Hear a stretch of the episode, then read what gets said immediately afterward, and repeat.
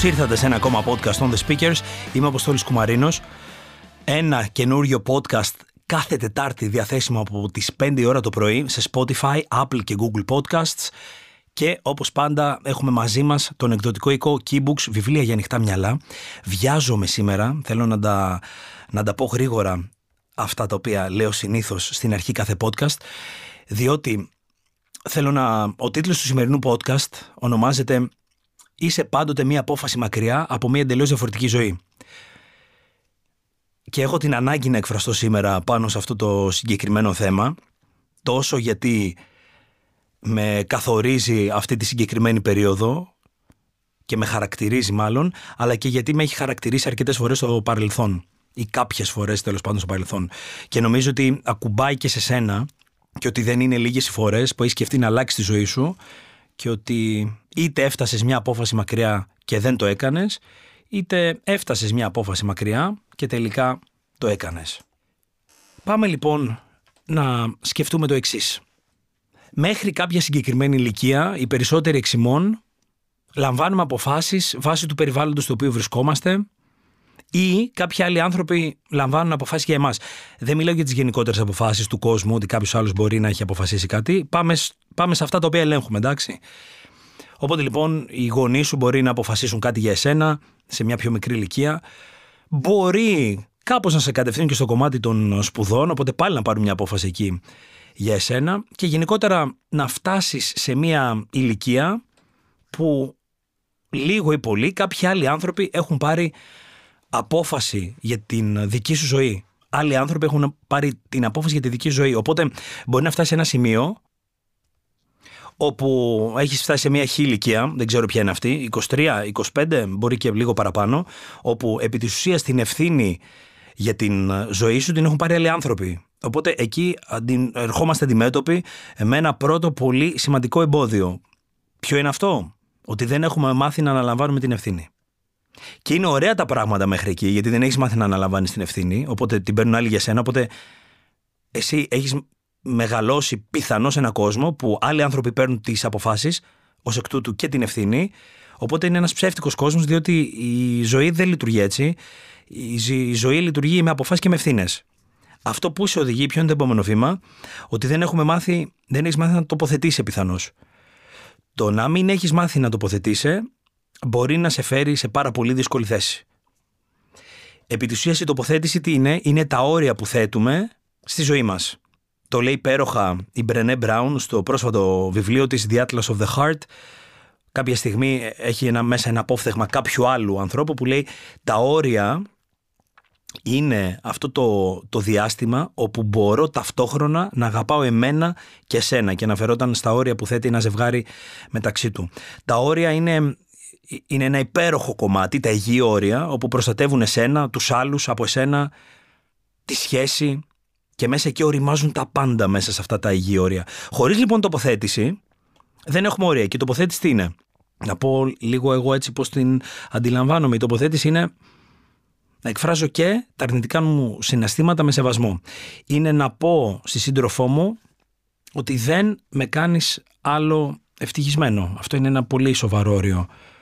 Και να το κάνω μέσα σε μια σχέση που δεν θέλω να χωρίσω. Γιατί πρόσεξε το να αναφερθεί, το να βάλεις τα ωριά σου ή να μιλήσει ανοιχτά, δεν σημαίνει πρέπει να χωρίσω. Και αυτό πρέπει να κάνεις και με συνεργάτες, με, με φίλους, με πελάτες, με προμηθευτές. Αυτό φοβόμαστε πολλές φορές. Ότι αν βάλουμε όρια, ότι κάποιος θα μας εγκαταλείψει ή ότι αν βάλουμε όρια θα χαλάσει αυτή η σχέση. Δεν πρέπει να τρέξει μέχρι εκεί ο λογισμός μας. Ο λογισμός μας θα πρέπει πάντοτε να έχει μέσα σεβασμό, αυτοσεβασμό, εκτίμηση, αυτοεκτίμηση και πάνω εκεί να διαγάγει όλες αυτές τις συζητήσεις με την άλλη πλευρά. Οπότε αυτά, όπως είπαμε, προστατεύουν εμάς, προστατεύουν και τους άλλους από εμάς. Σκέψου λοιπόν μαζί μου ποιες ήταν εκείνες οι φορές που κατά το παρελθόν Πήγες να τοποθετηθείς απέναντι σε κάτι, αλλά δεν τα κατάφερες. Πήγες λοιπόν να βάλεις τα δικά σου όρια απέναντι σε κάτι και δεν τα κατάφερες. Και πώς αυτή η στάση σε κράτησε μακριά από αυτή την απόφαση που θα σε οδηγούσε να αλλάξεις τη ζωή σου ή που σε οδήγησε να πάρεις αυτή την απόφαση που άλλαξες τη ζωή σου. Γυρνώντας προς τα πίσω, κοιτώντας το δικό μου κομμάτι, τη δική μου ζωή, προς τα πίσω, έφτασα αντιμέτωπος με το εξής. Κάθε φορά, και το έχει πει εκεί πέρα ο Steve Jobs σε αυτή την περίφημη ομιλία του 2005 στο Πανεπιστήμιο Στάνφορντ, ότι δεν μπορείς να κοιτάξεις το μέλλον και δεν μπορείς να ενώσεις τις κουκίδες στο μέλλον. Αυτό είναι κάτι που βασίζεσαι στο ενστικτό σου, βασίζεσαι σε αυτό το οποίο θεωρείς ότι θα γίνει. Μπορείς μόνο να ενώσεις τις κουκίδες του παρελθόντος σου. Αυτό το πολύ γνωστό στους χώρους της αυτοβελτίωσης, το lifeline, τη γραμμή της ζωής, που ενώνεις και σχηματίζεις τέλος πάντων τα σημαντικά σου κομμάτια. Αυτό είναι εύκολο λοιπόν να το κάνεις κοιτώντας προς τα πίσω και οφείλουμε να το κάνουμε ως μια άσκηση αυτοβελτίωσης. Για να βλέπουμε ποια είναι τα peaks και ποια είναι τα downs. Πότε έχουμε πιάσει κορυφή, αν έχουμε πιάσει κορυφή, πότε έχουμε πιάσει κοιλάδα, πολύ χαμηλά, πολύ χαμηλά κομμάτια στη ζωή μας. Πολύ χαμηλά σημεία. Οπότε λοιπόν, όταν τουλάχιστον στο δικό μου κομμάτι κοίταξα προς τα πίσω, είναι ότι πάντοτε οδηγούμουν πολύ κοντά στο να πάρω μια απόφαση, αλλά μέχρι και το 2021 δεν μπορούσα να το κάνω. Αυτό τι σημαίνει για το 2021. Σημαίνει λοιπόν ότι επί της ουσίας, αν αφαιρέσω το 1983 που γεννήθηκα, ήμουνα δηλαδή ενώ ήδη 38 και δεν μου ήταν εύκολο να το κάνω. Ναι, έχω ζήσει στο εξωτερικό, ναι, πήρα την απόφαση να κάνω το μεταπτυχιακό μου, ναι, πήρα την απόφαση να κάνω αρκετές δουλειές ταυτόχρονα με την κανονική μου δουλειά όταν ήμουν σε μικρότερη ηλικία. Ναι, έχω πάρει κάποιες σημαντικές αποφάσεις, να μείνω μόνος μου, να κάνω και αρκετά άλλα πράγματα, εντάξει, αλλά μέχρι το 2021 πιθανώς δεν έπαιρνα τις αποφάσεις που πραγματικά ήθελα και επιθυμούσα για να αλλάξω ζωή. Για να αλλάξω ζωή με τον τρόπο που έτσι εγώ την είχα ονειρευτεί. Τι με όθησες σε αυτό λοιπόν; Με όθησε ο θάνατος του πατέρα μου. Έχω μιλήσει και κάποιες άλλες φορές γι' αυτό. Και εδώ θέλω να αναφερθώ στο εξής. Δεν θέλω να σταθώ τώρα σε αυτό. Θέλω να πω ότι φαίνεται ότι οι άνθρωποι αλλάζουμε ή παίρνουμε αυτές τις πολυπόθητες αποφάσεις όταν ερχόμαστε αντιμέτωποι με ένα πάρα πολύ άσχημο γεγονός. Με πολύ άσχημα γεγονότα φαίνεται ότι ερχόμαστε αντιμέτωποι με αυτό εκεί φαίνεται ότι σε εξωθεί και σε αναγκάζει ζωή να πάρεις μια άλλη απόφαση. Θες γιατί έρχεσαι σε δύσκολη θέση, θες γιατί βλέπεις πράγματα με έναν τρόπο που δεν τα βλέπεις ξανά, δηλαδή εκεί που παίρναγες καλά στο κλαμπ, στο εστιατόριο, στην έξοδο, στις διακοπές, στην αγορά ρούχων, ξαφνικά έρχεται κάτι το οποίο σου αλλάζει τη ζωή, οπότε εκεί σε φέρνει αντιμέτωπο με την αλήθεια της, που η αλήθεια της ζωής τι είναι, τι, τι, τι επί της ουσίας υπάρχει στη ζωή, το αναπάντεχο, το απροσδόκητο. Το παράδοξο. Αυτό είναι που χαρακτηρίζει τη ζωή σε κάθε τη έκφανση. Ανεξαρτήτως αν εμείς τείνουμε να διαφορούμε και να μην το βλέπουμε. Μ; Ανεξαρτήτως αν εμείς τείνουμε να κάνουμε τα δικά μας, αυτό είναι πάντα εκεί. Πώς να το πω, κάπως καραδοκεί. Οπότε όποιος το έχει περισσότερο στο μυαλό του θα μπορεί να ζήσει και πιο έντονα τη ζωή και, θα είναι, και να μπορεί να είναι και προετοιμασμένος γι' αυτό ως ένα σημείο. Το ζήτημα, και αυτό το οποίο θέλω να μεταφέρω είναι το εξής, ότι δεν χρειάζεται να γίνει κάτι τραγικό, κάτι άσχημο, για να αλλάξουμε τη ζωή μας.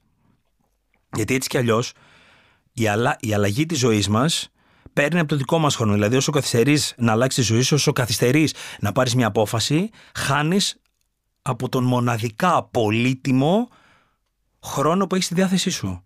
Άρα είναι σαν να κλέβεις από τον εαυτό σου. Όπως λέει και ο Στέφανος Ξενάκης. Είναι σαν να κλέβεις από σένα. Είναι σαν να βάζεις αυτόν γκολ. Σαν να κάνεις κακό σε σένα. Άρα λοιπόν, δεν χρειάζεται κάποιος να χάσει τον πατέρα του, να τον χωρίσει σύντροφός του, δεν ξέρω, να απολυθεί για να καταλάβει ότι πρέπει να αλλάξει κάτι.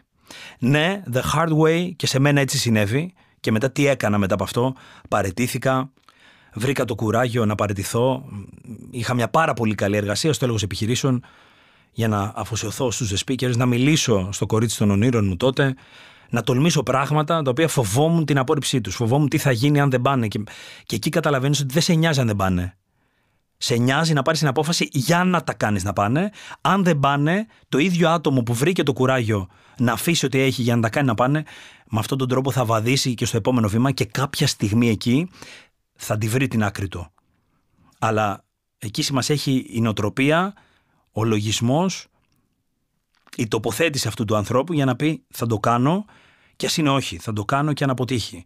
Αλλά το να σταθείς στη γραμμή εκκίνησης, σε εισαγωγικά εδώ η γραμμή εκκίνησης, αποτελεί και το μεγαλύτερο σημείο της νίκης. Άρα λοιπόν, όλες εκείνες οι στιγμές που μας έχουν φέρει πιο κοντά σε αυτή την απόφαση, αλλά τελικά δεν την πήραμε, μπορεί να σχετίζονται με όλα αυτά τα οποία φοβόμαστε ότι θα χάσουμε. Και λέει ο Steve Jobs, Μα δεν έχεις να φοβηθείς τίποτα απέναντι στο θάνατο, διότι είσαι ήδη, είσαι, είσαι ήδη γυμνός. Δεν έχεις να φοβηθείς τίποτα. Ακριβώς επειδή δεν μπορείς να ορίσεις το θάνατο και επειδή δεν ξέρεις πότε θα συμβεί και πότε θα έρθει, επειδή δεν το γνωρίζεις αυτό το κομμάτι, επί της ουσίας δεν έχεις να χάσεις τίποτα. Δεν μιλάμε για περίσκεπτες πράξεις και ενέργειες, δεν μιλάμε για μη σταθμισμένα, μη ζυγισμένα όρια. Μιλάμε όμως για πράγματα τα οποία εφόσον θες να τα κυνηγήσεις, να είσαι σε μια θέση και να πεις ότι σε 6, 8, 10, 12 μήνες από τώρα βήμα-βήμα κατευθύνω την πορεία της ζωής μου προς τα εκεί. Για πάρα πολύ καιρό λοιπόν αρκετοί από εμάς μπορεί να έχουμε κατά νου ότι το να αλλάξουμε τη ζωή μας αποτελεί ένα όνειρο.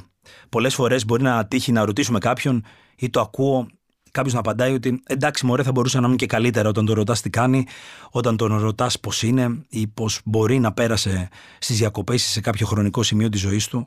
Γενικότερα να απαντάει με μία κατήφια η ερώτηση είναι θέλεις να απαντάς με αυτόν τον τρόπο; Δηλαδή σε αυτή τη μία τη ζωή που σου δόθηκε, που έχεις αυτή την τεράστια τύχη, την έχεις, την έχω, να ζούμε. Η τοποθέτησή σου απέναντι σε αυτή τη ζωή είναι εντάξει μωρέ. Θα μπορούσα να είναι καλύτερα ή στην Ελλάδα που ζω ή τι να κάνω τώρα αυτό έχω δεν μπορώ να κάνω τίποτα άλλο. Και είναι ένα πάρα μα πάρα πολύ σημαντικό κομμάτι το πώς αυτό το επικοινωνείς και το συζητάς με τους γύρω σου. Με τους γύρω, με τους ανθρώπους που σε περιτριγυρίζουν. Διότι παίζει ένα τεράστιο ρόλο αν όλοι είμαστε βουτυγμένοι μέσα σε ένα βούρκο, οπότε δεν μυρίζουμε και την άσχημη μυρωδιά, γιατί είμαστε όλοι βυθισμένοι εκεί, οπότε δεν καταλαβαίνουμε ότι βουλιάζουμε ή ότι μυρίζει άσχημα, ότι τα πράγματα πάνε στραβά. Οπότε μια χαρά είμαστε εδώ και ας βουλιάζουμε όλοι μαζί. Έχουμε ανάγκη να βλέπουμε ανθρώπους που σε εισαγωγικά είναι έξω από το βούρκο. Για να δούμε ότι μπορούμε να το κάνουμε ότι μπορούμε να το καταφέρουμε και ότι μπορούμε να πάρουμε αυτή την απόφαση που ψάχνουμε. Πραγματικά με συγκινεί και με ανατριχιάζει αυτή η έκφραση ότι πάντοτε είσαι μία απόφαση μακριά από μία εντελώς διαφορετική ζωή. Αυτό τι περιλαμβάνει μέσα; Αυτό περιλαμβάνει μέσα τα πάντα. Τι θες να βάλουμε; Θες να βάλουμε οικογένεια, θες να βάλουμε τη σχέση, το γάμο, το επάγγελμα, σε ποια χώρα ζεις, σε ποια πόλη ζεις, τις φιλίες, τι, τι να βάλουμε μέσα; Την αποταμίευση, τι, πόσα πράγματα γύρω από την αυτοβελτίωση, αυτήν, από την αυτοεξέλιξη, από την αυτοανάπτυξη περιλαμβάνει αυτή η έκφραση. Οι αποφάσεις ορίζονται μέσα από τις σκέψεις. Πολλές φορές λέμε ότι οι σκέψεις καθορίζουν τη ζωή μας, αλλά δεν είναι οι σκέψεις που καθορίζουν τη ζωή, τη ζωή μας, είναι οι πράξεις, οι ενέργειες που καθορίζουν τη ζωή μας. Ναι, ότι κάποιοι πολλές φορές μία σκέψη μπορεί να γίνει απόφαση, ναι. Αλλά μπορεί την αρνητική σκέψη ή τη σκέψη η οποία δεν σε βοηθά να τη σταματήσει πριν γίνει μία απόφαση, γιατί και μία απόφαση, όπως λέμε, απόφαση είναι, και να τη μετατρέψει απόφαση. Είναι πολύ ωραίο μέσα από αυτό το podcast να αναλογιστούμε και να σκεφτούμε ποιες είναι αυτές οι αποφάσεις που μπορούν να μας βοηθήσουν να αλλάξουμε τη ζωή μας. Και ξέρεις τι, έχει ένα ιδιαίτερο ενδιαφέρον εάν πάρεις ένα χαρτί και ένα στυλό, ένα χαρτί και ένα μολύβι και καταγράψεις ποιες είναι αυτές οι αποφάσεις που μπορούν να σε αλλάξουν τη ζωή. Και πρόσεξε, εδώ δεν έχει σημασία πόσο τρελές μπορεί να είναι ή μη επιτεύξιμες όπως τίνουμε να χαρακτηρίζουμε πράγματα τα οποία δεν μπορούμε να καταφέρουμε. Τι θα πει μη επιτεύξιμο; Θα πει κάτι το οποίο εσύ έχεις ορίσει ότι δεν μπορείς να καταφέρεις.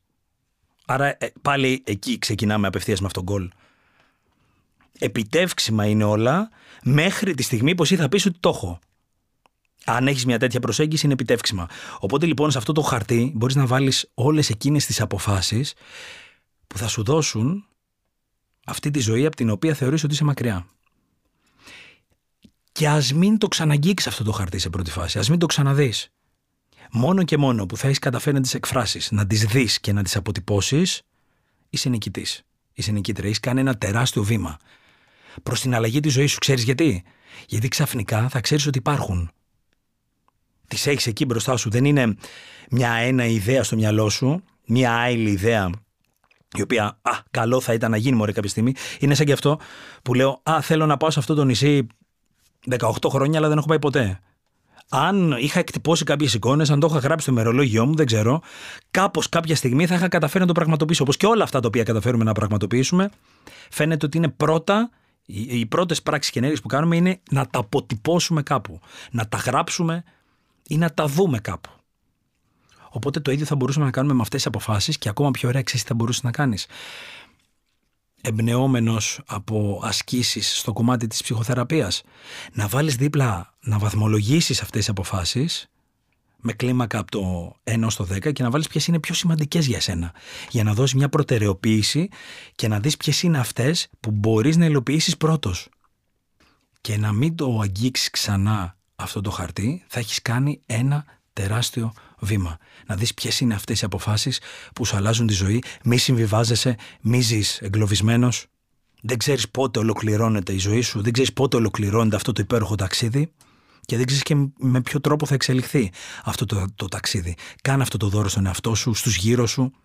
Φτάσε τον εαυτό που θα μπορούσες να έχεις γίνει, που, θα, που μπορείς να γίνεις επί της ουσίας παίρνοντας αυτή την απόφαση που θα σε οδηγήσει σε αυτή την εντελώς διαφορετική ζωή. Και μην ξεχνάμε ότι οι άνθρωποι που συναντάμε στο διάβα μας, που έχουμε μαζί μας, που μας περιτριγυρίζουν, είναι μονοπάτια. Άλλα μονοπάτια τα παίρνουμε, αλλά δεν τα παίρνουμε. Ωστόσο, μας οδηγούν κάπου. Να δώσουμε ιδιαίτερη βάση στα αυτά τα μονοπάτια που παίρνουμε μέσω των ανθρώπων που έχουμε στη ζωή μας και που αυτά μας οδηγούν. Σήμερα λοιπόν μιλήσαμε για τον κόσμο των αποφάσεων, μιλήσαμε για το γεγονός ότι πάντοτε έχουμε τη δύναμη να καθορίζουμε, να ορίζουμε τη ζωή μας. Η μία απόφαση είναι απόφαση και ότι έχουμε χρέος να παίρνουμε αποφάσεις, να τοποθετούμαστε στη ζωή και να αξιοποιούμε με τον καλύτερο δυνατό τρόπο αυτό το τεράστιο δώρο του χρόνου. Είμαι ο Αποστόλης Κουμαρίνος. Κάθε Τετάρτη από τις 5 ώρα το πρωί μπορείτε να ακούτε τα podcast μας σε Spotify, Apple και Google Podcasts και Ευχαριστούμε για ακόμα μια φορά το χορηγό μας, τον εκδοτικό οίκο Keybooks. Εμείς θα τα πούμε σύντομα και όπως συνηθίζω να λέω, μέχρι την επόμενη φορά, keep speaking!